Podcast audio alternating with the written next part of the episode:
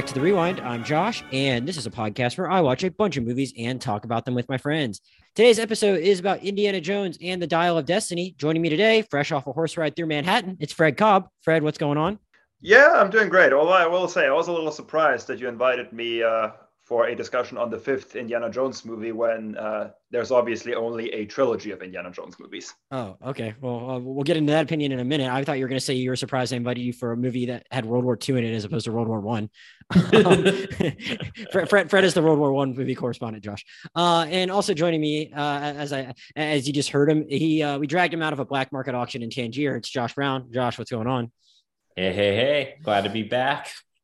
Yeah, jo- Josh's uh, second 2023 uh, release, but his first in like six months because uh, you know uh, he he's been on the men, but he's back in the back in the movies with full force. And you know, uh, if if we had to, you know, uh, talk about a movie from the uh, Steven Spielberg family of movies, even if he's not the director of this, you know, uh, we're gonna have we're gonna have Josh on for that. Uh, but yeah, Indiana Jones and the Dial Destiny, the first of the Indiana Jones movies, not to be directed by Steven Spielberg. It's produced by him, obviously, but directed by James Mangold, uh, with written by uh, Mangold and a few other people, including uh, veteran screenwriter David Koepp and a couple guys I'm not familiar with, Jez, Jez Butterworth and John Henry Butterworth.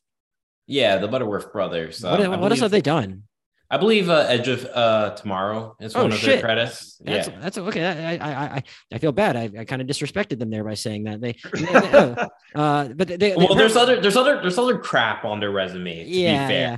And they but they they worked on they did Ford versus Ferrari with Mangold. I just forgotten that. But yeah, other stuff. Uh, maybe not as uh something maybe maybe not as much as something to brag about but you know uh they, they, they get onto this one because they're james mangold collaborators. Uh the movie you know starts off in world war ii as so many of the other or not not even i mean there's other ones that deal with nazis before world war ii is really underway but like we are in the heart of world war ii at the beginning of this as we see a dh harrison ford as indiana jones uh you know trying to uh g- getting caught by some nazis while trying to steal some stuff from them as he is wont to do.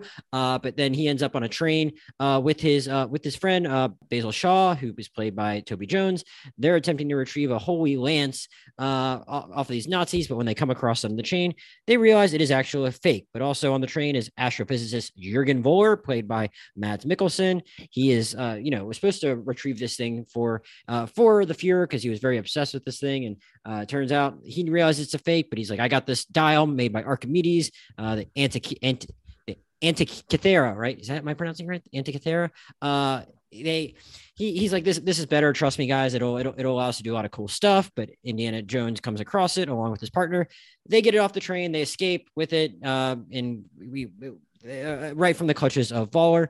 Uh, we jump back to uh, what is 1969, where we see an old Indiana Jones who's lost his mojo a little bit. Is kind of sad because Marion's left him since the events of Kingdom of the Crystal Skull. Uh, they've lost their son uh, to the war. Uh, we'll talk about that a little bit, obviously, later on, but not in a great place. But all of a sudden, gets a visit. Uh, gets a visit from Helena Shaw, played by uh, Phoebe Waller-Bridge, who's his goddaughter and the daughter of Basil. She wants to kind of you know investigate what's going on with this old dial thing that Indy had promised to destroy when it took over Basil's life. Not so much. He still has it, and you know, Voller shows up in New York in modern times to take it from him, and we are off to stop him from connecting the two parts of this dial, which could, you know, create fissures in time. And he'll do a lot of stuff with it, which he might do a lot of evil stuff with it. And we'll obviously get to that too.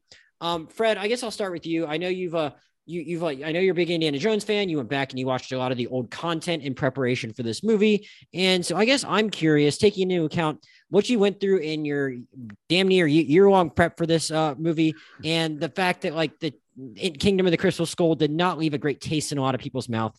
I'm wondering what were you most excited about for this movie, or uh, what kind of like what what were you, what were you most intrigued by? Given that like a lot of people were probably like fine to let bygones be bygones and never revisit this because Kingdom of the Crystal Skull got such a iffy reception, and here it's like all right, we're gonna watch a DH Harrison Ford doing his thing. Like, what, what what were you most intrigued by about the prospect of this movie that really kind of got you to kind of revisit all the canon? So people have very different relationships with this franchise. Mm-hmm. Obviously, most people are familiar with the trilogy that Harrison Ford did uh, in the 80s, and that's obviously one of the big franchises that Steven Spielberg did, which is kind of impressive considering how much stuff he has done throughout his career. That this is really still one of the big franchises that looms large. Mm-hmm. Uh, and then there are other people who uh, dove even more into the franchise, and this is where um, I'm going to briefly plug The Adventures of Young Indiana Jones, which is a TV show that came out in the 1990s uh, that George Lucas was primarily in charge of. And it essentially took the opening scene of The Last Crusade with River Phoenix, where he played a 12 year old Indiana Jones, uh, and expanded that idea um, in multiple different ways. Uh, it told the story of uh, eight year old Indiana Jones traveling around the world with his parents, accompanying his dad on a world lecture tour, meeting a whole bunch of famous historical figures at the time. Uh, and then there's the second part of that show where he's in World War One, fitting, right? Me being World War One correspondent, um, where he um, enlists as a soldier first in the Belgian army, then he's a spy in the French army. Uh, once again, meets a whole bunch of historical figures in World War One, participates in some of the big battles and some of the major events. So that show was really intended to be first a bit of a playground uh, for George Lucas to tinker around with new visual effects for his uh, new Star Wars prequel trilogy, but also to be a bit of an educational tool to be used in schools uh, to teach people about the early 20th century. And that show was very different than the Indiana Jones trilogy. It was clearly aimed at a younger audience, clearly aimed at families, and almost nobody watched it. Mm-hmm. Uh, they had really ambitious plans for it. It was supposed to lead into some of the characters that became important in the trilogy. It was supposed to introduce Belloq, uh, Indiana Jones's rival archaeologist from Raiders of the Lost Ark. It was supposed to introduce Marion Ravenwood uh, and her dad Abner, and none of that ever happened. So mm-hmm. the show really only ran for a few years got canceled eventually, and a lot of people still haven't heard about it.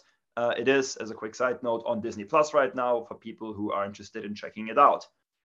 All of that is to say, um, I stumbled upon that show when I was a young teenager already.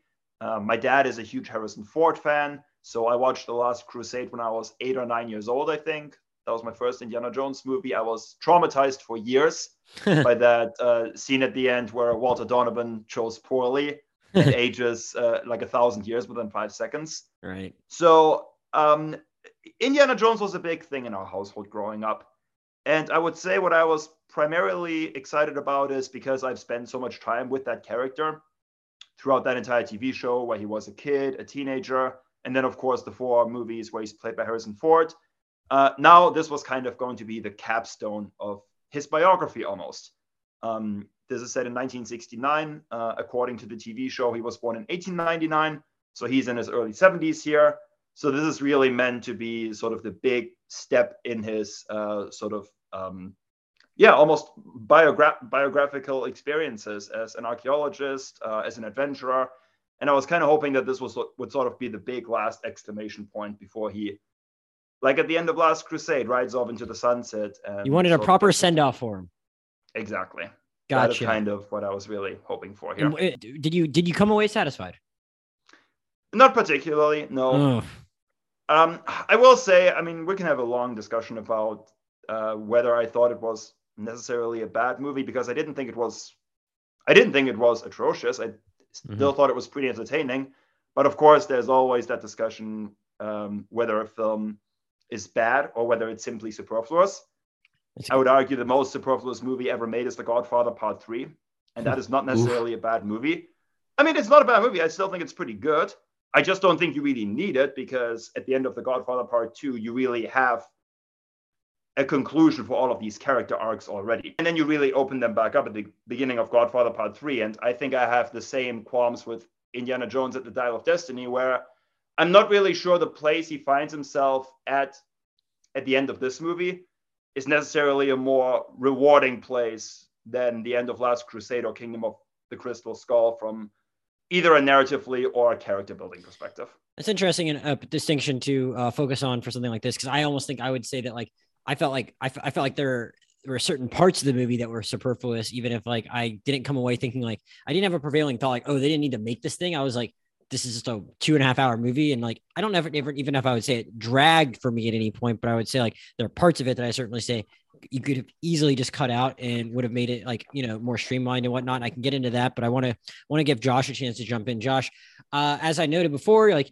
you're, you, I mean, you, you you you're known to care about Steven Spielberg's filmography. Uh, this obviously is not necessarily part of that as a director, but it's uh, shares a lot of DNA with uh, four different movies that Spielberg made that came before it. So I'm wondering, as someone that like you know was uh, at least I don't know if you necessarily like went into this presuming you would be good, but you cared enough about it that you like uh, requested six months ago to be on this podcast. So I'm I, I am I'm or seven months ago. I think it was in December when we did the Pinocchio podcast. You you asked for it, so I know you had your eye on it, and I'm wondering, uh, one, did you feel like uh, James Mangold was the right choice to like step into Steven's shoes? And two, did you come away feeling that the movie had um, more, more justified its existence than it seems like Fred did? So you know, keep in mind, like as you said, like for me about this franchise, the main ingredient is Steve. Um, and again, I like the Indiana Jones movies, but you know, for as much of it, it's about the adventures or Harrison Ford. It for me, it's about Spielberg's direction, right? And so, you know, like I was looking a little less excited for this one, especially because, you know, as much as like I've liked things that James Mangold has done in the past, like Logan and Copland. You know, he's kind of, you know, like a, a, a competent studio journeyman director. And so to answer your question about um, whether Mangold was the right fit for this, I would answer no, because what makes the Indiana Jones movies, e- even the fourth one, special is the secret ingredient is Spielberg's visual wit. And like throughout this entire film, like if you think about when this movie starts off, like the prologue, right? And if you think about all four of the Indiana Jones movies, like there's always like a setup, a setup, and like a visual gag that is paid off, right? And then and there's also an economy of storytelling within um, these set pieces. And then with this one, um, I didn't get a sense of that at all. Like the prologue, the prologue in this film ran way too long right? And then throughout the entire film, like, you know, outside of Harrison Ford and I guess Phoebe Waller Bridge's character, none of the characters have any personality whatsoever. And if you think about the Indiana Jones series, throughout them, whether it's Belloq um, or Tots, like the villains in Indiana Jones um, and, and Raiders of the Lost Ark, or Marion Ravenwood, or going to Temple of Doom with Short Round, to Last Crusade with Sean Connery. Like, there's always these memorable side characters. And here, none of them are given any personality. So it's not just like the visual wit of like Spielberg's direction that it's missing, but it's just missing the wit of like the entire series. Like there's not really a funny moment throughout, even if when they're like somewhat trying. So uh, first of all, on, on the opening, I agree. I mean, it's kind of a strange choice in my opinion. Like when the last crusade opening sequence of river phoenix is just such an iconic sequence and is incredibly well done and has so much interesting stuff to look at I think it's like a bold choice to then start this one off with like a even longer sequence on a train that is like less visually interesting to look at. And at the end of the day, like I think everything that everything that happened, and I, I I'm not even talking about it from a CGI perspective. Like I didn't even really like wasn't even that bothered by how they made Harrison Ford look young. It seemed like some people like really quickly picked up on the fact that it was like the old Harrison Ford voice coming out of the young body. That didn't even register with me as I was watching it. Like I I, I, I didn't really object to that part of it. More just like I, mean, I just kept thinking I mean, we all watched the Avatar sequel where Sigourney Weaver's voice was coming out of a teenage body, right? yeah. So, yeah, so, at this so, point, there's this, precedent at this point. Yeah, at this yeah, point, like, I guess I'm just used to it. Yeah, and also like, the de aging does not bother me. I when they first announced that they were doing this Indiana Jones movie, I, I figured that they would have to de age given Harrison's age. But um, and also I think from a technical standpoint, it's probably the best de-aging that like we've seen. Yeah, I, I, I know you're you're you're you're probably a defender of the Irishman, but it's gotten better since then. You know, yeah, I, definitely. And yeah, uh, I guess I guess that's I, not the issue to me. No, but like I think it's just again, I I I, I find time looking at him. It's just like there's just not a lot of other interesting stuff to look at on that train sequence, and it goes on for so long. I think you could have accomplished everything that happens on that with like three lines of expositional dialogue if you just started the movie in 1969. Well, and also like the other thing about it, you mentioned like Last Crusade as a comparison, because actually in that prologue, there's like sort of two nods to it. Yes, the train, but also there's even like a motorcycle chase that's very mm. similar to the one in that one.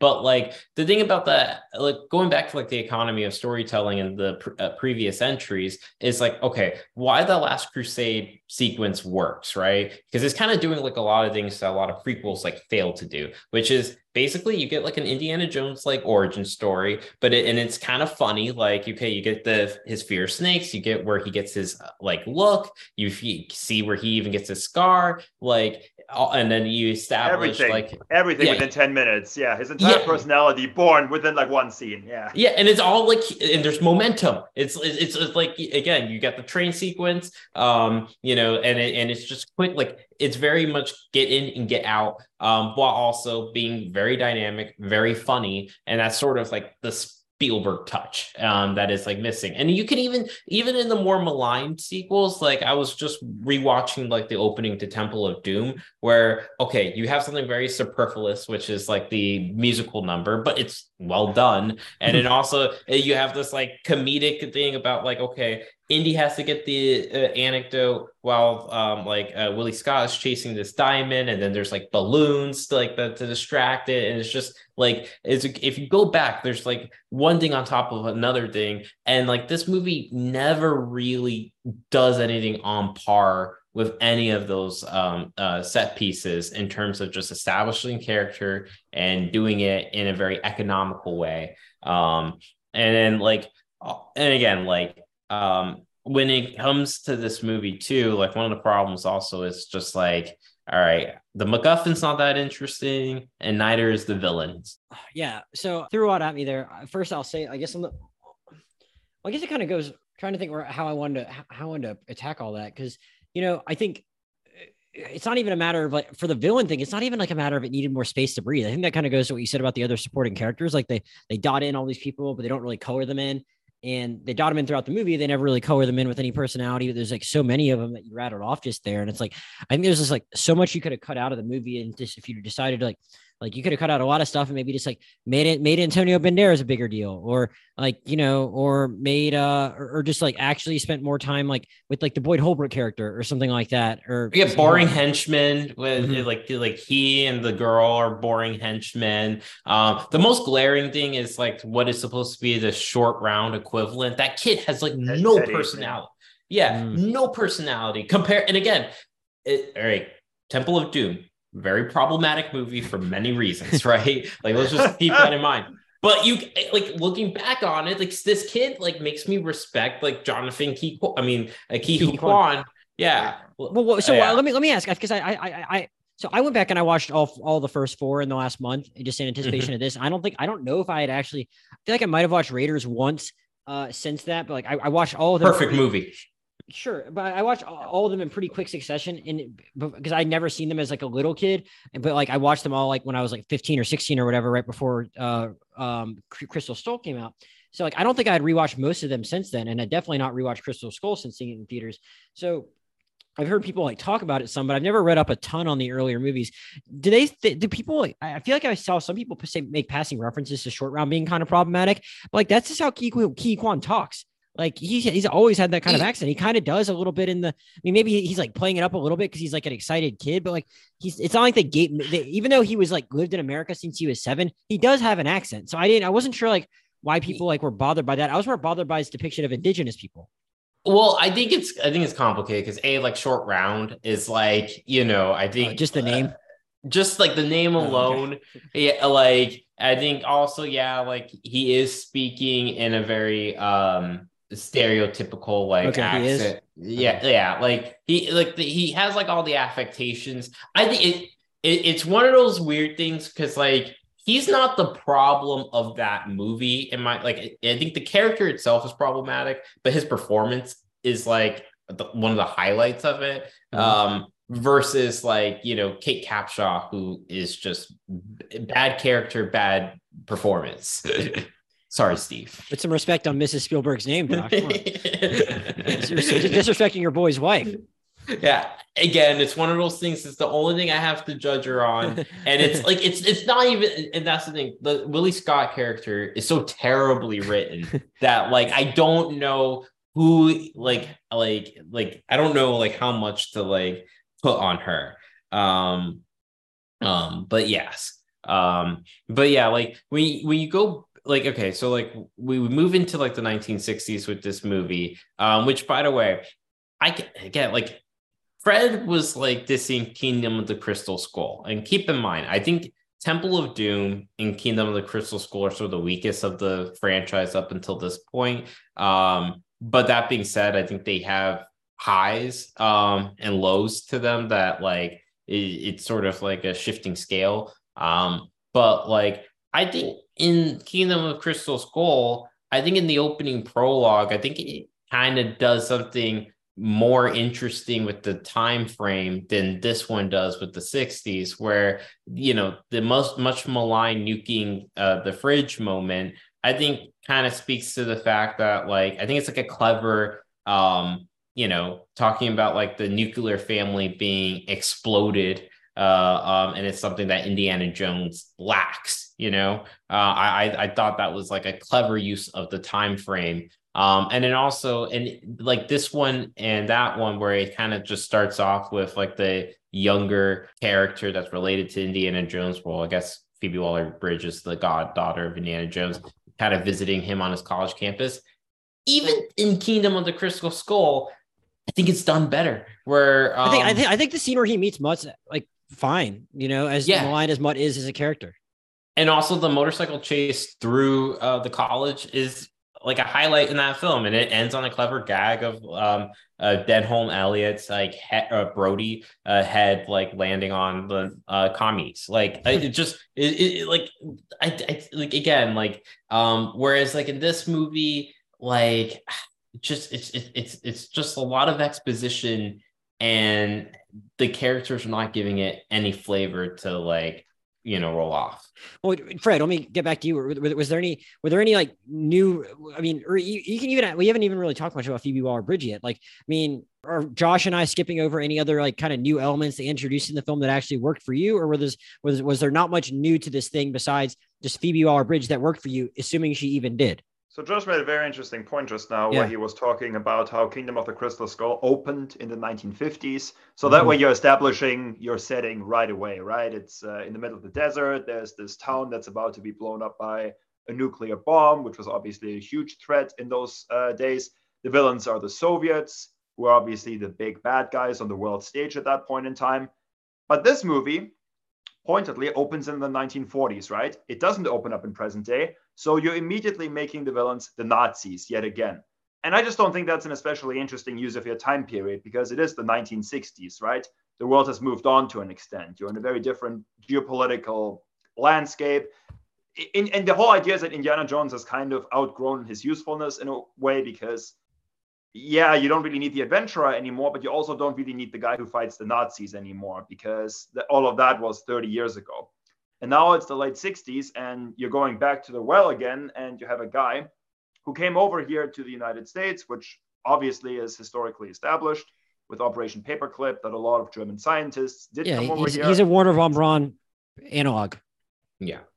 Yeah, and that's perfectly fine. But then I really would have liked him to sort of implement a scheme that was more related to what was actually going on in the world in present day, as opposed to sure. literally going back to the 1940s. don't you get don't you get a kick though out of like someone going back to kill Hitler to do it better, as opposed to just like the would you kill baby Hitler? Uh, you know, moral quandary people like to pose It's like, oh, I would go kill Hitler, but just so I could do his job better. Like it's something kind of ironic about that being a plot point in a major movie. It, it, by the way, the movie that this kind of reminds me of a little bit, and it's probably because I just saw it not too long ago, but it has a it's a similar long-awaited sequel, and like a franchise that goes into the 60s, but Men in Black 3. Um, where it's one of those things where it's like they're trying to like, all right, we're gonna spice up this franchise. Um, we're gonna deal with the space race. It, it well, this movie barely as he was Did as Fred was see Men in Black. I don't even know if I saw Men in Black three. Um, you're not missing much. It's a, it's a uh, borrow Fred's yeah. term. It's a superfluous. It's a superfluous it sequel. Yeah. It is. Although I do think Josh Brolin is a really good stand-in for Tommy Lee Jones in that yeah. movie. The transition is like almost perfect. You look at the younger version of Tommy Lee Jones' character, and you're like, wow, Yeah, I'm looking at this. I'm looking at the, the cover photo on Letterboxd right now. I see what you say. I see what you're saying, Fred. But oh yeah, no, I, I, never logged that movie on Letterboxd. I think I might have just missed it. I, I, I missed it at the time, and I and there's a lot of Men in Black Three defenders. Um, it's weird because like Men in Black Two gets a lot of hate. Haven't seen it in a long time, but like I I don't really get why like that gets a lot of hate, and this one's sort of like again I don't think anybody really loves outside of PTA uh, Men in Black Three, but um um but like it's people view it as like a, a corrective. And that's the other thing that i kind of find funny about um the indiana jones franchise to fred's point anytime that like the, they feel like they're losing the audience they revert back uh, like to the nazis as the main villains as like a corrective like temple of doom. Okay people didn't like that. So in last crusade and my thing and this is i kind of want you guys just like rundown of the uh, franchise because I think Raiders of the Lost Ark is a perfect movie. I think Temple of Doom um, is a very flawed sequel, but I, I think it's sort of like important in terms of like I, I think as a horror film, it's very interesting. I think it has really good gags. Um, but just there's a lot of uncomfortable stuff that kind of bogs that movie down. And then I think Last Crusade is is kind of interesting because I I've always thought Last Crusade was a like a I've come around on Last Crusade where I always thought that movie was like on a technical level like kind of perfect but like it just felt mecha- it felt like the most mechanical Spielberg movie where it's like he is doing all the beats correctly but didn't really even though that's his favorite and it's the one that like you know it's the father son story it didn't really feel like it had like his like idiosyncratic touches to it. It just felt more, you know, mechanical. But now watching it post Fabelmans, it's like, okay, this is a weird, important text. Um, Indy and his dad like um share the same woman. um oh. the ends on a horizon shot. um, and then Kingdom of the Crystal Skull, like now, like Cate Blanchett's haircut is like the same one as like his mom in the table. Jeez. uh, I, I, I, I, that did not register with me when I was watching King of the Crystal Skull, but I'll, I'll, I'll, say it's funny that you, uh, I, I don't even necessarily disagree with you, like Raiders being perfect. Though when I did this latest rewatch, I actually think I might have enjoyed watching Last Crusade the most. I'm not sure if there yeah. are certain highs in that were that were higher, though. I can't even disagree with someone that says Raiders is better because I think there's, I don't think Elsa is like a great character. So that yeah, but neither is Marion Ravenwood. I mean, that's the weird thing about it. I mean, there is such a problematic core to that relationship that yeah. people always address. Where I mean, he was much older than her. She was I don't know 14 or 15 when they first met, and he was seducing her. So there's always that weird undercurrent where there's where she's basically sold as the big love of his life, when in reality the origins of that relationship were immensely problematic. Yeah, not not a, not a, not like a super uh not not, not like the yeah maybe a little bit of problematic relationship, maybe not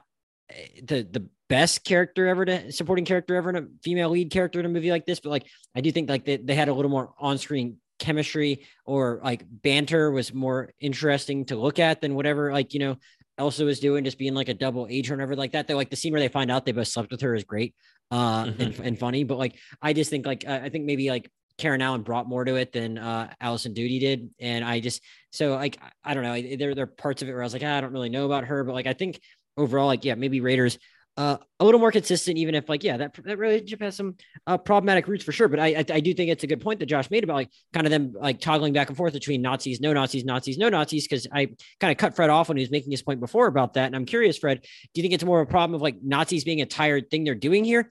Or maybe Mads Mikkelsen not like knocking out playing, knocking and not playing a Nazi out of the park like you would think Mads Mikkelsen would? Cause I don't know if that's like the most exciting character to hang out with in this movie as someone like a Belloq, you know, who might just honestly be more charismatic as good of an actor as we know Mads Mikkelsen is.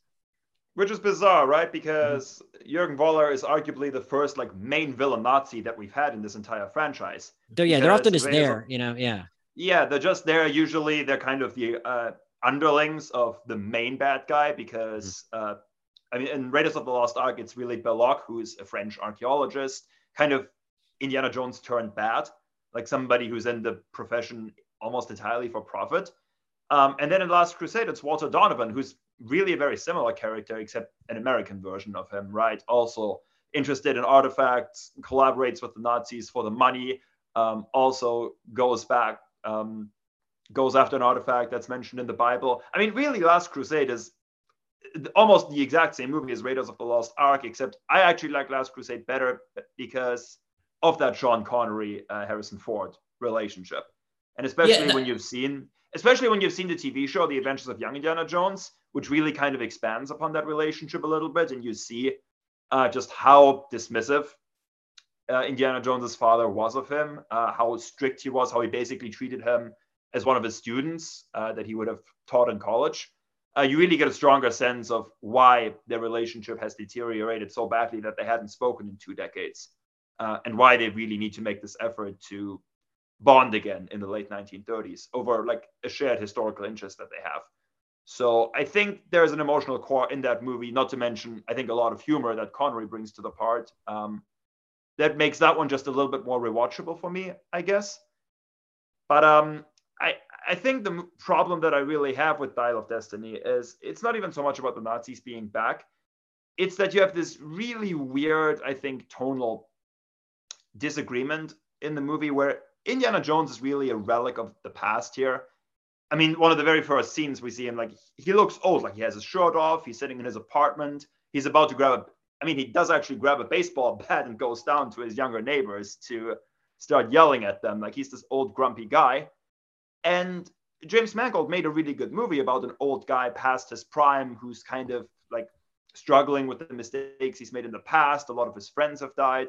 And that's Logan, right? And I think that movie really understood that character. I think, that might have, I think Logan. I think Logan might have been like my second favorite movie of 2017, if I remember correctly. I, I really like Logan. Oh yeah, yeah, and it's and I like yeah, the Wolverine.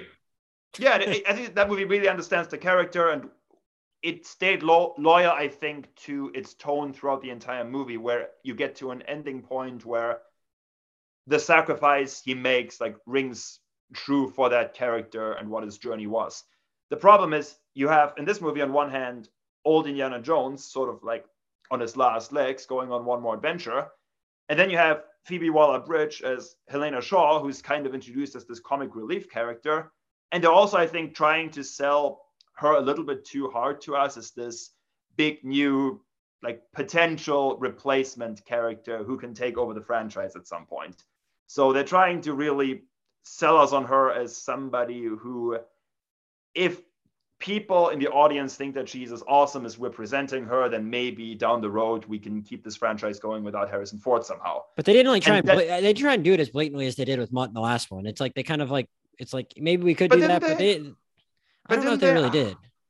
Because I feel like Indiana Jones almost gets kind of crowded out of his own movie in certain scenes here, and she is really the one who does the majority of this stuff. In part because Harrison Ford is like in his late 70s, early 80s, so he can't really do a lot of that young like person, young actor action stuff anymore. Hmm. But still, I thought it was just a little bit too blatant where they tried to sell us this at times actually really ethically problematic and not especially likable character, especially in the beginning as this potential like new protagonist and it, it, i think the just balance of that didn't really work out for me because you really have two different movies with two totally different characters uh, that you never quite reconcile. Interesting. I feel like I feel like I feel like most people like even the ones that are cooler in the movie might have like kind of enjoyed that character more than you did. Um, though I'm with you. Yeah, like I'm with you, Josh. Where like I, I thought like the balance, as you said, like it's not as blatant as Mutt. Which, by the way, two things on that front. Like a, like, I never thought Shia was bad in Kingdom of the Crystal Skull. He gets a lot of flack for it, but I don't think he's the problem of that movie. And in B, I actually weirdly like how they killed off his character in this movie, where I thought like a lot of the pathos of the film comes from spoiler alert. Mutt Williams has died in between the last uh, Indiana Jones movie and the Vietnam War, and that death um, has broken up him and Marion Ravenwood. And he um, apparently enlisted to spite Indy because of some kind of argument they had, and uh, Indy like blames himself for it. Yeah, and and I think like it, and again, like when it's like an old man contemplating his life regrets and stuff, I think that's where the movie really sings. Um, and by the way, going back to like your earlier question about whether or not Mangold was a good fit for this, and it kind of, and this is, and it kind of goes back to like uh, Fred's point about the Nazis feeling a little bit tired, is that you don't there's two directors that I think actually would have been like a suitable replacement for um, Spielberg. Yeah, I was going to ask right? you to. I was going to ask you who you would have, who else you would have thought of. So my first choice, right, uh, when I heard that this was happening, and assuming that like Spielberg doesn't direct, right, my 1st choice would have been Clint Dave- Eastwood. Oh, sorry. oh, oh, man, someone would have gotten hurt on that movie, like just one take. I get it right. um, um. Okay, so oh, sorry, sorry. Where, where are you going with that? Sorry. yeah, sorry. Um, Damien Chazelle. Um, I think because th- I think Damien Chazelle has like that that that old Hollywood, um, you know, uh, uh, uh sort of. Uh, affinity, but also you think of the very dynamic direction and, and writing that he does. Like, I think it would have been actually a perfect fit. Um, and then the other person who I saw get floated around, um, who I'm like, oh man, that would have been a perfect choice because it would have he would have brought both like because he contemporized a very old Hollywood type genre and made the best version of this type of movie, but would have gotten kind of in that Temple of Doom ca- ca- category of like the darker elements, uh, Gore Verbinski. Hmm. Sure. Yeah. Yeah. And I, yeah, and I and I think that's like the problem with this film is that it just feel like again, it feels superfluous because it is done with like in like it's done with a certain type of craftsmanship but it's not done it's done without any type of cleverness at all like throughout the entire film with one exception which is the final set piece which right. I, I think it's inventive. I think it's an event. I think it's a fun idea that fits thematically with the movie, even if it's not necessarily like on page, I mean, on screen executed well. Well, so it's funny um, you should mention the last set piece because my, my, other big take I really hadn't gotten off my chest yet was that like I and I don't know if this is more on Mangold the director or him and the rest of the writers combined, but like I just thought a lot of the beats felt like I don't know, it felt like too familiar, and I, I, I and I, am hesitant to like criticize them too much for it because like there's certain things you want to get out of it when you go to an Indiana Jones movie. You can't blame them for like doing callbacks or other things, but it's like I found myself just kind of like bored a little bit, like when they were down in the tomb.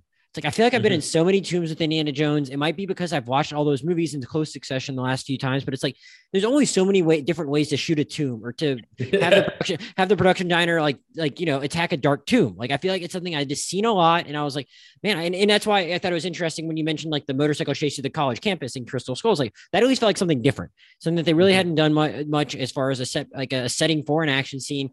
Honestly, I, I found myself enjoying Crystal Skull more than I expected to because I think again I hadn't watched it in 15 years, and I just heard people shit on it. So I think I went in mm-hmm. with like really low expectations. But the fact is that was something different. And here it's like, all right, like I've seen him before in I've seen him before in the desert. I've seen him in tombs. Like, is, is this all just feeling like very familiar and I'm not getting a lot new out of it or like running around to like an old city, kind of like where they were, you know, when they when they were hanging out in, I guess in Sicily before they went to the um before they went to the grave digging or whatever. Like it's all that looked like things I'd kind of seen before till we got to the final set piece, which I feel like has been pretty divisive from what I've seen. And I was just like, look, like they they they freaking went for it and I respected it and they showed me something different and it looked cool visually. Like, yeah, obviously you're gonna it's gonna involve CGI of some when you're doing that, but I never thought it was like hokey CGI. I'm like, this is a cool clash of different kind of you know things to put on screen at the same time. Is like, an, I mean, I'm not trying to talk around spoilers. People, I'm not I'm not, we're not doing a spoiler section. I'm just like, you know, just like flying a plane through freaking like, you know, those, those, those times was just like a cool idea and something that didn't feel like like jumping the shark for one of these movies based on like where all of the other movies end up in the final acts. It's like this, like time travel is not like a huge leap for me to make. I, I just didn't, I, I, was like, I wasn't like, I didn't think they were like going too off the beaten path. And I just like, was like, all right, cool. This looks different. And I'm glad y'all went for it. And I wish you could have like taken a couple other risks before that. And then it would have made the movie feel a little less from a little, a little less familiar. And there could have been um, on, on top of that, if we cut out some of the stuff I talked about earlier, whether it be the opening, whether it be the CIA subplot, that was stupid. They just kind of gave up on that midway through the movie. Uh, and I was just like, there's so many other things you could have cut out here and put in some new stuff. And even if like I like parts of it in isolation, it's like I saw a lot of opportunities for you to like do some different things. And that last act made me wish you would like just gone out on a gone out on a few more limbs. Uh, Fred, did, did the last did, did the last sequence like do it for you in a way maybe the rest of the movie didn't, or were you kind of like already checked out by that point? Yeah, let me touch on a few points you guys made yeah. earlier because a few of them were kind of interesting where I had additional thoughts. Yeah. So what you were saying earlier about what happened with Mutt, uh, that he enlisted in the army and then he got killed in Vietnam. I think that's actually really interesting for the movie to go there because it perfectly reflects uh, what happened with Indiana Jones and his own father in the Mm. TV show, where Indiana Jones enlists in World War One without asking his father. He's actually way too young to really enlist. He fakes his age, he fakes his name, uh, doesn't even tell his dad that he's going off to Europe to fight. Uh, and then they don't really communicate for several years because his dad is so pissed off that he just uh, left and decided to throw his life away for a cause that America at the time wasn't even invested in because America didn't join World War One until much later. So obviously, Indiana Jones survived the war. He came home. He was able to go to college, become an archaeologist. Um, but his own relationship with his father was still uh, in a really bad spot. So it's interesting that Mutt went off, didn't come back home, obviously, and Indiana never got a chance to patch things up. Does Um, it doesn't even matter? Is that stuff considered canon? Are we supposed to take that TV Yes. show as being everything that really happened? I guess if George Lucas was behind it, so Yeah. it's, it's kind of interesting. It's Yeah. not really necessarily like he's he's he's mad at Mutt for that, but we don't really necessarily get a reference to him having No, done that himself. It's just know? And something also- like you're like if you're a little bit more invested like in the overall canon and you've seen that TV show, it's interesting how kind of things reflect back on his sort of like revolve back into his own life that Indiana Jones would perhaps And al- be able to relate to. And also, even Harrison Ford comes back and like a cameo towards like the end as like old Indiana Jones, Oh, which is yeah. kind of funny. It's kind of Yeah. funny. I think they aged up like Harrison Ford like more than he actually looks now. Um, Yeah. um uh but yeah like oh sorry sorry fred I was gonna say it's also briefly referenced in Kingdom of the Crystal Skull. There's a scene where uh, Mutt and Indiana talk about uh, the Mexican Revolution and how he rode with Pancho Villa in Mexico. Like that is an episode Oh. in the Adventures of Young Indiana Jones. So like just very brief, like kind of a throwaway line, but Yeah. enough where you're like, okay, so it's clearly something that the movie still recognizes being part of Indiana Jones's experience uh, growing up. Um, and then the other thing I was going to mention is you mentioned that tomb scene in Sicily.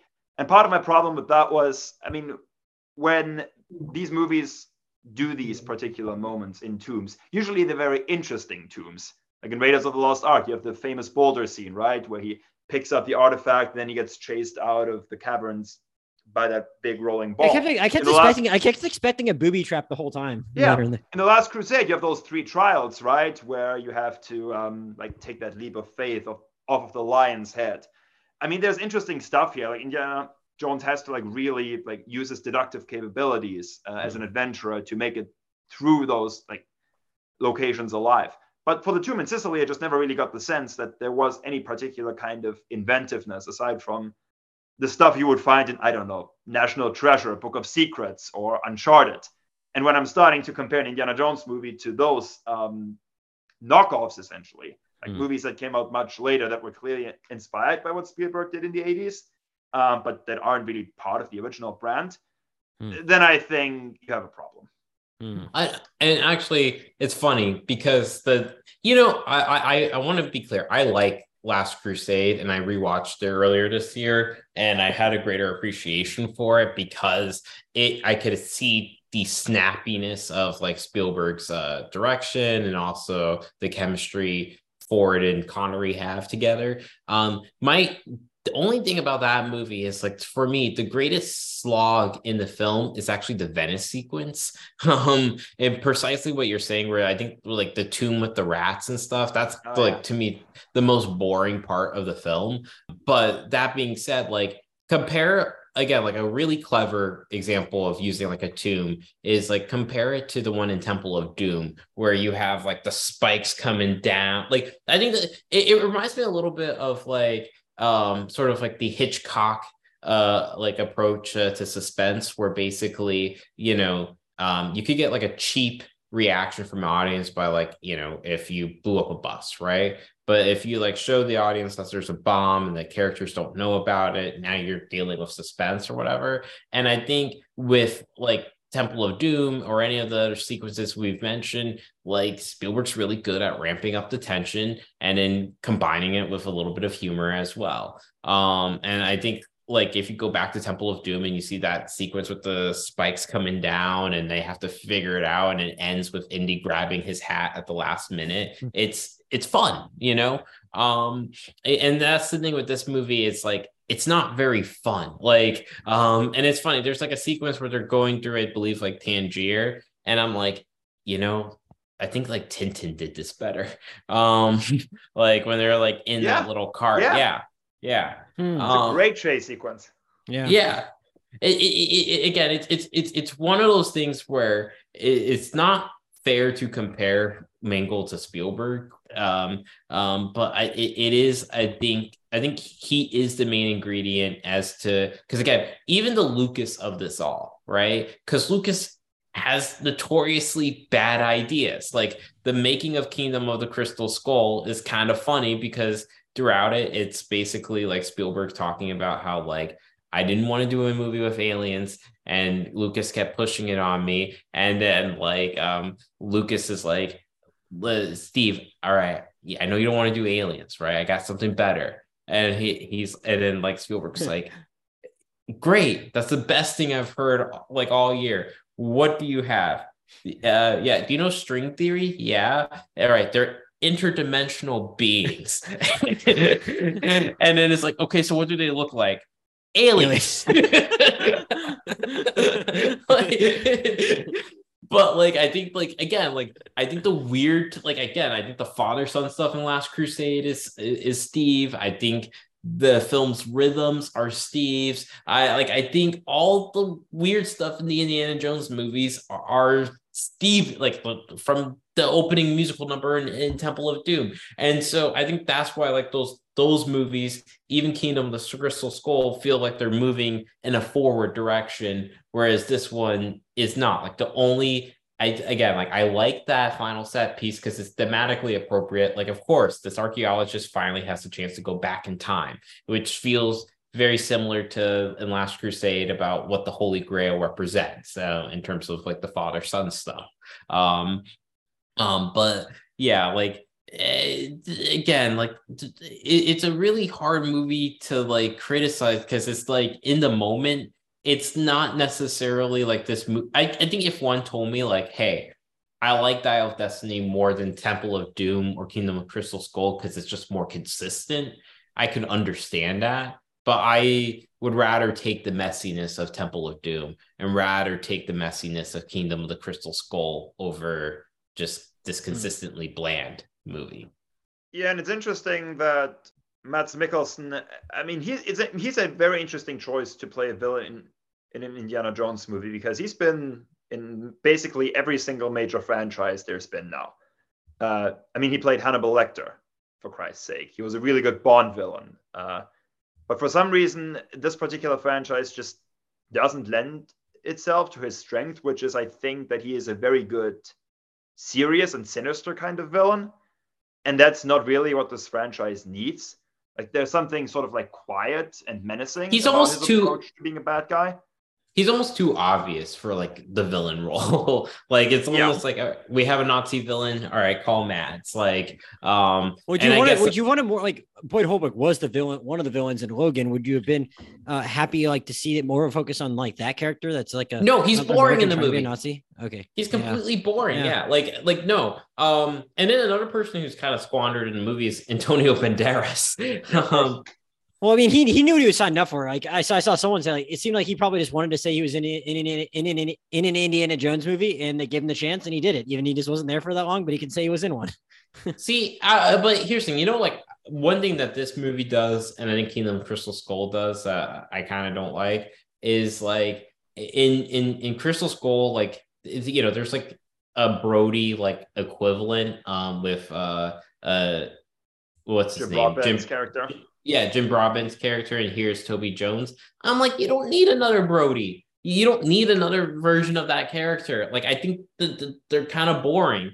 Um, and, and, like also in Kingdom of Crystal Skull, I think one of the weakest links in it um is the John Hurt character. I just think like if you have a character that's like brainwashed for half the movie, I, it's that, just like I, uh, that, that bothered me more than anything as I was rewatching Crystal Skull. It's like you have John Hurt, like let him actually act. This is stupid. yeah, and then the Ray Winstone triple like crossing like stuff, it just gets ridiculous. But but but like as I was saying, like I, I could have gone without Toby Jones in this movie. I could have gone um without like Antonio Banderas. Like just nobody really stands out in a in in a memorable way outside of just Indy. Like uh Harrison Ford's arc, like just grieving, um, I think is much more interesting. And that's actually the weird thing that worked for me in this movie. And I guess we're towards the ending now. Um, but bringing back Marion in like the final scene, I actually found kind of touching. I was actually invested in the side subplot of these two people grieving their son. Mm-hmm. Sure. Yeah, well, weirdly. So, so no, sorry. Go ahead. No, no, you go ahead, Fred. I was gonna say I actually, oddly enough, disagree with that because mm. I feel like if you really wanted that to be a stronger part of the movie, then you shouldn't just have a Marion show up only in the very last scene. Because I think if you're really going for this idea that they're going to give it another shot and heal together, she needs to be a bigger part of the movie and not just come back in the last scene for almost a surprise cameo because you have that actress on hand now, Karen Allen. Um, and I think the other problem that I have is Kingdom of the Crystal Skull ended with Indiana Jones's happy ending. Like he gets married to Marion, he has a son with him, they have a good relationship now. To me, that never rang true for the kind of character that Indiana Jones is because he always sucked at family. He was always bad at relationships. I mean, he was ultimately married to his profession where he was an adventurer. He went after art- artifacts to put them in museums. Uh, and to me, the ending of Kingdom of the Crystal Skull just didn't ring true for what I would expect for that character to happen near the end of his life. So for someone that's married so, that kind of lifestyle, that's bad at family, do you think he should have just like kind of like? Do you think? Uh, um, it seems like you think maybe a more true ending would have just been him like asleep in that recliner by himself. I think that no, I think the true ending is he actually stays behind in the past. Oh, yeah, wow. no, I, am with you. I'm with you on that. Like, I was like, low key, is the Phoebe Waller Bridge character just like, just, like secretly like evil? Because like, let it, it, on the like, okay, I'm like, let this old man, like, you know, this is his kind of dying wish or whatever. Just let him be there in the past. On the other hand, like, you know, it, it, if he stayed there, like uh, he probably wouldn't, you know, the the uh, Nazis would have gotten the Ark of the Covenant and um, probably destroyed the world. So you know, like, well, no, because that's already history that happened, right? So, mm-hmm. like, if he goes back to the past at the end of his life, like he already took care of all of that. He's he's going to get born again in 1899. I mean, that's not really going to affect time in that sense. Oh, but I do think it would. Oh, yeah. But I do think it would have rung true because again, I feel like because Marion wasn't really a part of this movie, that he had moved on from that. He had kind of accepted that he had one last big adventure. That's really who he is. Again, he goes after treasure. He helps save the world from the evil Nazis. And now he's back in the past. He's an old guy, doesn't really have much left in the present. So he kind of gets to become part of living history. And what really bothered me ultimately is that he didn't make the choice himself. I mean, he yeah. gets punched, and next thing he wakes up in his apartment and he's kind of forced to reckon with the fact that maybe he still has some semblance of a life left. Um, and I just didn't think that that was a particularly fitting ending for a guy who really, if he wanted to come back, should have made his own choice. I think it's really fair that they took it out of his hands. Uh, so I, I, get that you're you might dis- you might disagree with the note that ended on. We kind of got sidetracked, Fred, from after I asked you. What did you think of the execution of the of the the time travel sequence up until that point, and how did how did you feel about that overall? Because it seemed like Josh and I at least respected it. I'm curious what you thought because you seem like you're uh, maybe a little cooler on the movie than either of us are. No, I, I mean I admired that. Cool. Yeah, no, I admired that they went there. I, mm-hmm. I really did. I thought that. Um, I mean, because the other option really would have been, of course, for them to end up in 1938, 1939 Munich, and Indiana Jones would have been in the position where he had to decide, okay, do I essentially save Hitler now because history needs to play out a certain way? Mm. And that would have been a really interesting moral dilemma, but I don't really think that's what Indiana Jones ultimately is.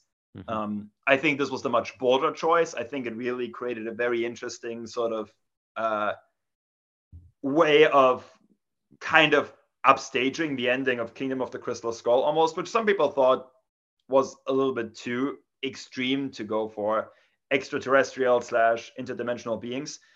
But I do think, in a way, you also need to keep upstaging yourself if you make a fifth movie in a franchise. You can't just go back to the well because that is literally what I complained about earlier. they did for most of this movie.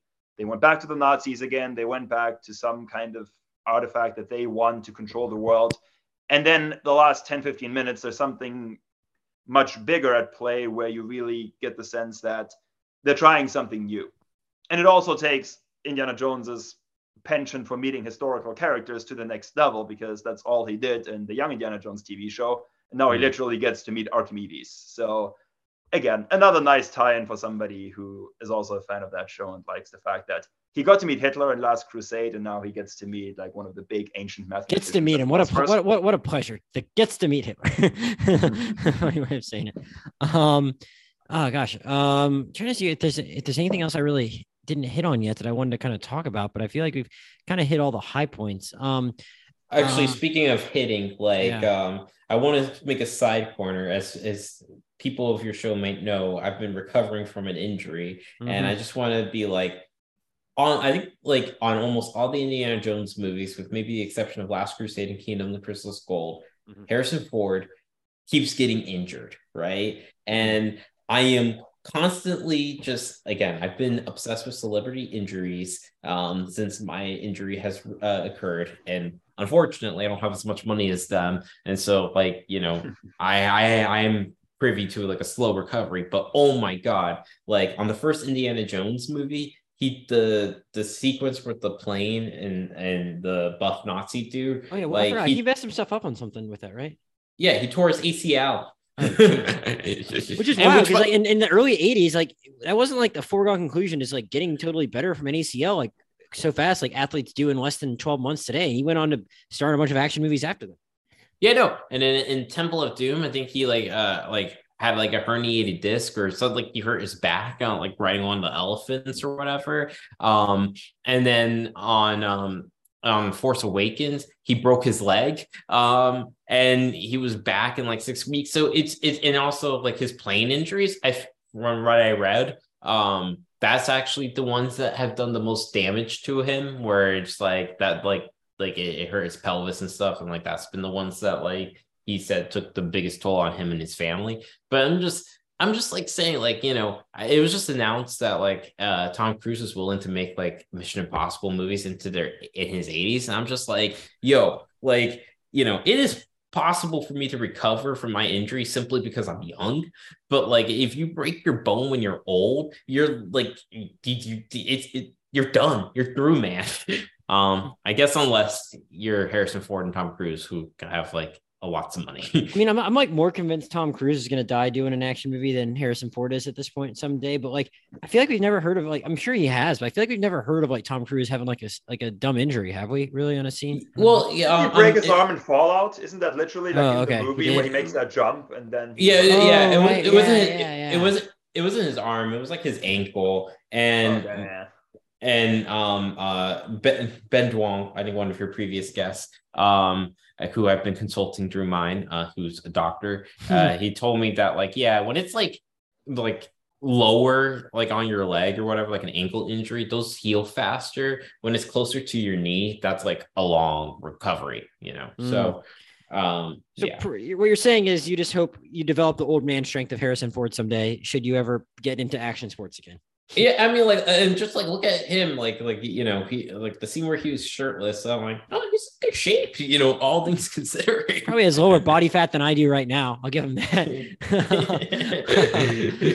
oh, you know, I appreciate Harrison Ford. You know, like clearly putting a lot into these movies. Like he's he, for all you can say about them, I don't think he's mailing it in. Like you know, even if like you know maybe the setup for this story could have you know like Fred said it could have been better for like some of those emotional beats at the end. He's like clearly invested in this, like oftentimes in, in public, and not so much on this press tour, but he has like a grumpy old man, like I don't give a fuck attitude. But it's like it's clearly he's clear he has really cared about the send off he has given all these characters over the last ten years, whether it be uh, whether it be Han Solo or uh, Deckard and uh, Blade Runner or or here. It's like he, he he's showing up to work. You know, I Um, and I, I think that I think that's I think and he, or even on even on the small screen stuff. Like I don't think I like shrinking as much as you did, Fred. But like it's it's like cool. He's like I, well, he's into working and is trying very hard, and that that is that is cool because he had a, a period of his career like before Force Awakens where no one really saw him do anything all that interesting for like 20 years, you know. Um, so I I, I I'm glad he's back in backing at it, and um, you know maybe You're I saying cowboys versus aliens wasn't interesting. I don't know if I've ever seen that actually, but, but nothing I've heard people say about it as they've been do, doing Harrison Ford retrospectives the last few last month. No, nothing has made me like apt to want to go revisit it. You know, so I Yeah, don't no, know. it's not very good. um, but uh, you know, it's uh, it's I'm I'm happy for him that he's getting to like go out on his own terms and do whatever. I wish the movie was doing a little better financially. I just don't know if it really is. Um, uh, but it, what whatever is um, Josh, is there anything else about Dial of Destiny we didn't talk about already that you wanted to touch on? Any other um s- scenes that you felt felt the need to shout out? Uh, I I don't I don't know if John Williams did anything all that new, but like you know, it's nice to have him around. Like any anything else, Josh? No, I'm good. Okay. Uh, Fred, any other final thoughts on Indiana Jones and the Dial of Destiny? Yeah, like I said, I didn't think it was necessarily a terrible movie. I just think that the franchise really told its story in the original trilogy already. And I thought the ending of The Last Crusade, where they do ride off in the sunset and Indiana Jones and his father had this like nice moment where they reconciled um, because he finally like calls him by his chosen name and the Holy Grail is just left behind because it's not as important as their relationship. I thought that was a really nice moment to end on. And I mean, there's always going to be some good content, even in the fourth and fifth movie, but I do think that ultimately the story had been told at that point. And when you go back to the well, I am, I, I don't know. I always feel like a Wait, lot no. of times it's for financial reasons and not necessarily artistic. Oh, well, well, sound ones. Well, of Oh, course. by the way, by the way, I'm sorry. Fred just reminded me of like um with what he said about Last Crusade about um his father finally calling him by his chosen name. I'm like, wow. Well, look at there, uh, Professor old uh Professor Jones, uh, dead naming his child. Um, um, you, you, know, Fred, I think it's interesting. Again, like I, I don't disagree. Like the stuff is, um, it's it's like it's like most definitely for the money. But like I, you know, I think there's maybe a way to like have made them more the last couple more artistically successful and like exploring Indiana Jones as a father. And like I don't disagree with Josh, and I don't necessarily think Shia is bad in the last one, but like you know, maybe the, the storytelling overall in Crystal Skull is not necessarily as good. And, it, you know, because of all of Shia's on screen stuff, even if like they would have wanted to kill Mutt off anyway, even if Shia didn't have any, like, didn't had had a more, uh, level headed or just lived a more normal existence in the last 10 years, maybe they want to put Indy in that space anyway. But like, you know, I think if they just like, I don't know, maybe set it up a little better that he was a dad and then explored that more because like maybe some of that stuff in isolation, like, as Josh said, works more for me in the movie than it did for you. But like there, I, I think there could have been other story to tell about him if you had just like done it right. Like I mean, certain franchises do go on past three movies and they find new new ground to mine. It's just yeah, uh, yeah, of course, maybe- of course. maybe- I, I, I, so I feel like there is a version of that here that maybe they could have done it. They just done it better. Um, and as far as the like the Nazi thing, I don't disagree with you though. I, I I'm of the opinion like you know I'm I'm never gonna say no to like a charismatic Nazi that just gets his face beat in in the end. Uh, but like I just don't think that was what Mads Mikkelsen was doing here. But like, why can't you know? I I think you like again like the, yeah the the two best ones do have Nazis as like a presence, but like I think at the same time you could have just had some other kind of character that you he was working against. It didn't have to be the nazis. If like there wasn't you weren't going to get like an interesting performance there you could have gone somewhere else with it i don't know where. But it's like i, I think i think 1969 is a cool setting too. Like we didn't really talk about that. Like i enjoyed their depiction of the manhattan in the 60s and uh you know the scenes and some of the scenes i probably did enjoy more. And i, I saw one podcast i was listening to earlier like they criticized like the horse on the subway scene that didn't bother me i don't sure maybe there was some computer generated stuff in there but like again, more stuff that just looked different. The war protest, the celebrating the moon landing, riding a horse on the damn subway, like that was cool stuff too. And like, what, hell, like not that not that you you don't make an Indiana Jones movie and not leave the continental U.S., but like I I I I I enjoyed that sequence almost as much as anything else in the movie. And it's like maybe you find some other kind of villain and you hang out in New York a little longer and maybe again streamline everything that comes after that on top of cutting off the first 30 minutes, which again, as I said before, I don't think added much. I just think you have enough resources here and enough talent here that I do think there is just a way to do it. But I can't disagree with Fred that like there is probably a better. There's also a better way to do it. So, um, yeah, uh, that's that's that. Uh, you know, maybe we'll be back here. Uh, you know, in um, you know, in in, in another uh, well, was about to say, we maybe back here. I was gonna make a joke about another like Indiana Jones movie or something in the future, but I, I think Fred and I are gonna be back here in two weeks talking about another Tom Cruise uh, action movie, and he has already said he's gonna be doing it till he's 80. So maybe we will be talking about them in our 50s. I don't know. Uh, Josh, before we get out of here, uh, anything else? Uh, anything else you've been watching recently that you want to shout out? You've made a triumphant return to the movie theaters. Anything else you want to plug? Um, well, I did see past lives and um, unlike this movie, some movies are good for your soul, I guess. Yeah, that's a great recommendation. It's one that I saw when I was in Los Angeles, and that movie got a very slow release. So I'm debating, like, it, it, I mean, I've, I've heard some people think it should end up like you know in the best picture conversation, but I mean, it, I think I'm going to hold off on doing a podcast on it until it's streaming and everyone has quicker access to it. Maybe it'll gain a second life because at this point, when, eh, when eh, no one else that I know saw it until I'd already been a month removed from seeing it. So Past Lives is really good and is I think I I, I hell I might have plugged it at some point. I don't know if I did, but like, it is a really good movie about just like you know honestly like reflecting on life and what if and the different paths we take and they make it very art it's very artistic and very engrossing even if it's not especially action packed um fred anything else you've been watching recently you would like to plug for the listeners yeah, I already gave my long pitch for The Adventures of Young Indiana Jones, which is now on Disney Plus. Uh, the what? I mean, it's 22 movies, so it is a long commitment. Mm. Uh, the one that I would recommend people do watch, it's called Treasure of the Peacock's Eye. Uh, that is chapter 18, and the reason why that one's kind of interesting is because it's sort of a prequel to Temple of Doom. It's the story where Indiana Jones and his friend Remy, right after World War One, uh, chase after uh, Alexander the Great's diamond hmm. Peacock's Eye, the diamond that is very prominently featured in the opening scene in Temple of Doom uh, with Lao Che in that nightclub in Shanghai.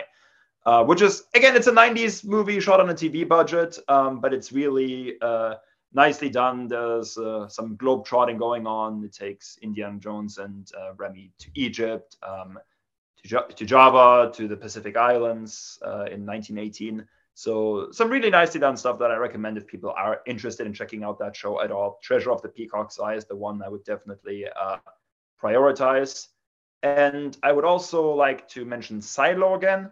Oh, yeah. I think I mentioned that on the last. Yeah, I think you did, but you finish it now or something? Or? Now, it's, now it's done. Yep, the first season just ended. Uh, really good stuff. Uh, really set itself up very well. Had some very nice payoffs in the last few episodes.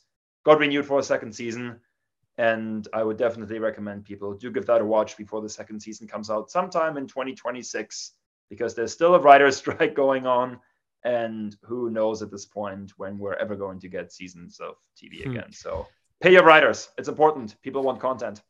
I second that. I don't remember what I the, the, the last podcast people have heard as of this one would have been Elemental, and I can't remember what I plugged at the end of that. It might have been the Bear season three, two, because I was, I, I think I just started it when I started. Now I have one episode left. That's still really good. But in case I just want to say something new, like the only thing I've watched that's like recently for the first time, uh, only thing I've really watched recently that like I don't think I've already plugged that I can actually say I enjoyed was I went on HBO Max and for some reason watched Dangerous Liaisons, which I'd never seen before, and had a very fun, had a very fun, had, had a very fun time with uh watching uh watching John Malkovich and Michelle Pfeiffer and um, Uma Uma Thurman just like do and Glenn Close just do fun period drama stuff and just be rich people talking about you know who's fucking who and who's screwing over who. Uh, it was a it was a, it was it was a nice time and one of those movies that you know they just don't make them like that anymore. And I I I had, I had, I had a very enjoyable time with that and uh and just like I mean quite in like I mean I, I have like I just happened to watch more John Malkovich movies I feel like in the last two years than I had in like the previous 10 and like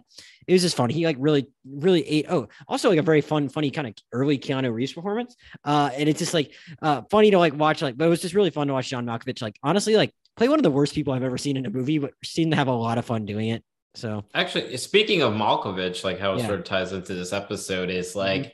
in Empire of the Sun, uh, uh, the Spielberg movie that he's in around the same time, he is kind of like an indie, like a more like a uh, scumbag version of Indiana Jones oh, really? to a certain extent. Um, but like an under, like it's one of like his performance in that movie is like one of those like underrated Spielberg performances. Really, I've actually never seen Empire of the Sun. Um, oh yeah, you should, you should. Yeah, no, yeah, baby Christian Bale, yeah, yeah, no. Yeah. and also there is a fab- there's a Fabelman connection. Mm-hmm. Like the like the mom in that movie, you're first introduced to her like playing the piano. Um, it's just like yeah, once you see the Fabelmans and then going back, it's just like oh, it's always there. It always yeah, it always clicks. Yeah, well, that's a that's a, there's a, there there are like a couple random older Spielberg blind spots for me, and that's one of them. So like something I have look forward to doing when I have more time on my hands is like, and hell, I mean, I want them to pay the writers, but like that, that, that, that would be one of my first order of business. If, if like we ran out of TV is like, you know, go watch this, go watch whatever the good other good movies of old directors are that like you've never seen, which is kind of what I did in 2020. Uh, so like we'll, we'll, cross that bridge uh, when it comes. Uh, Josh, uh, where, where can people find you if they want to follow you on Letterboxd or Instagram or anything like that? Um, you know, just usual Letterboxd JKB 1626, and then my photography thing, which is kind of dormant until I recover uh, Brown Film Collective. There you go. Fred, where can people follow you on uh, social media or Letterboxd or whatever? Uh, Letterboxd, my username is Frederick0702, but you can also just find me if you type in Fred Kolb. I wrote very detailed reviews uh, for all the Young Indiana Jones movies, so feel free to check those out if you're interested at all uh, in that show. Uh, or on Twitter, I don't really tweet much anymore, but occasionally I'll retweet stuff. So that would be uh, at Fred the German. As usual, I'm Josh Jurnovoy, J O S H J U R N O V O Y on both Twitter and Letterboxd. Though I am probably even more dormant on both Letterboxd and Twitter than Fred is on Twitter because I'm just so busy with work lately that like all my spare time goes to recording and editing the podcast, and now having to spend time driving to the movies because you know, um, you know, uh, it's again, I'm just you know, it's, it's it, it is what it is. I'm not going to make people listen to me whine about that again, but you know, I'm going to dump like two months worth of Letterboxd reviews at some point the next day, and then I'll only be two months behind.